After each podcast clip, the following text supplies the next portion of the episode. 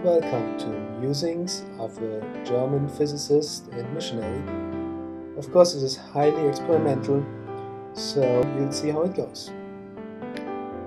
Hello and welcome to part two of uh, this two part series on faith and works.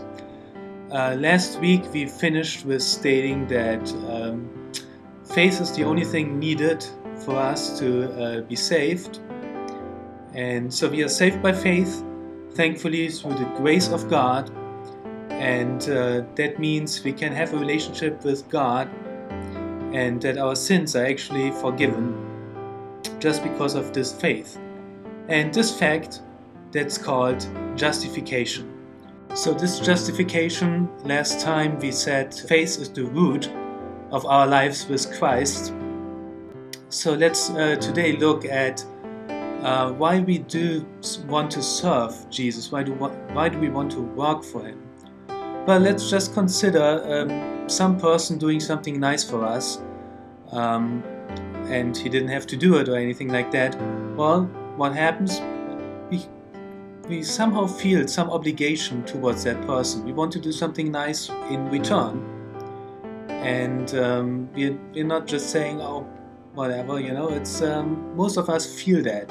If we do something or not, that's, you know, a different question, but we feel this obligation. This obligation we feel even stronger when we understand that the other person sacrificed something for us, and um, when we understand that this motivation is love for us, that they, they really, you know, feel something positive towards us. And when we realize that, we feel even more that we should, you know, do something loving back. But we also understand if they happen to say, hey, you know, I'm not asking for anything back, but I have a request, can you do this? then we would um, we would still think and understand that that request would not harm us. We would be able to understand that because they love us, they wouldn't want any harm done to us. They would just ask for something that was needed. Now, Jesus obviously uh, he um, he did exactly that for us. He um, um, he saved our lives. He saved us from our sins. He gives us forgiveness and he saves us from, from this place called hell. And he did this by a huge sacrifice. He did this by an excruciating death. And um, it's, it's unbelievable. And um, he did it because he loves us. That's his motivation. So we can understand that um, when he asks us to do something, it it's not something that's bad for us. It's actually the best thing for us. And um, we understand that he did something that we can never pay back. So, um, as Christians, we are very much filled with thankfulness.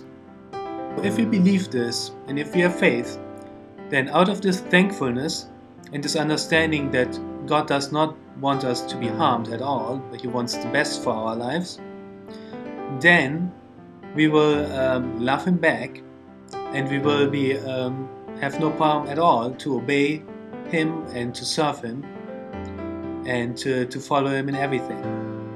And this process of uh, trying to um, to obey him and serve him and um, grow more and more in what we do towards him this process is called sanctification so if we truly understand what jesus did for us then it makes a lot of sense what James is saying in chapter 2, verses 14 to 18. What good is it, my brothers, if a man claims to have faith but has no deeds? Can such faith save him?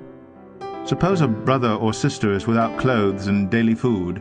If one of you says to him, Go, I wish you well, keep warm and well fed, but does nothing about his physical needs, what good is it? In the same way, faith by itself, if it is not accompanied by action, is dead. But someone will say, You have faith, I have deeds. Show me your faith without deeds, and I will show you my faith by what I do. For God to save us, faith is enough, since God sees our heart. But um, for people, our works are very important. People cannot see each other's heart, so we can only judge if we are following Jesus by what we do.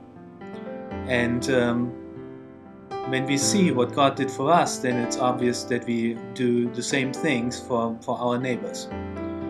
So um, our works, they are the fruit of our um, lives with Christ, the things seen by other people. And um, so I wish you lots of fruit in your life um, that is um, 30, 60, and 100 fold. And I see you next week.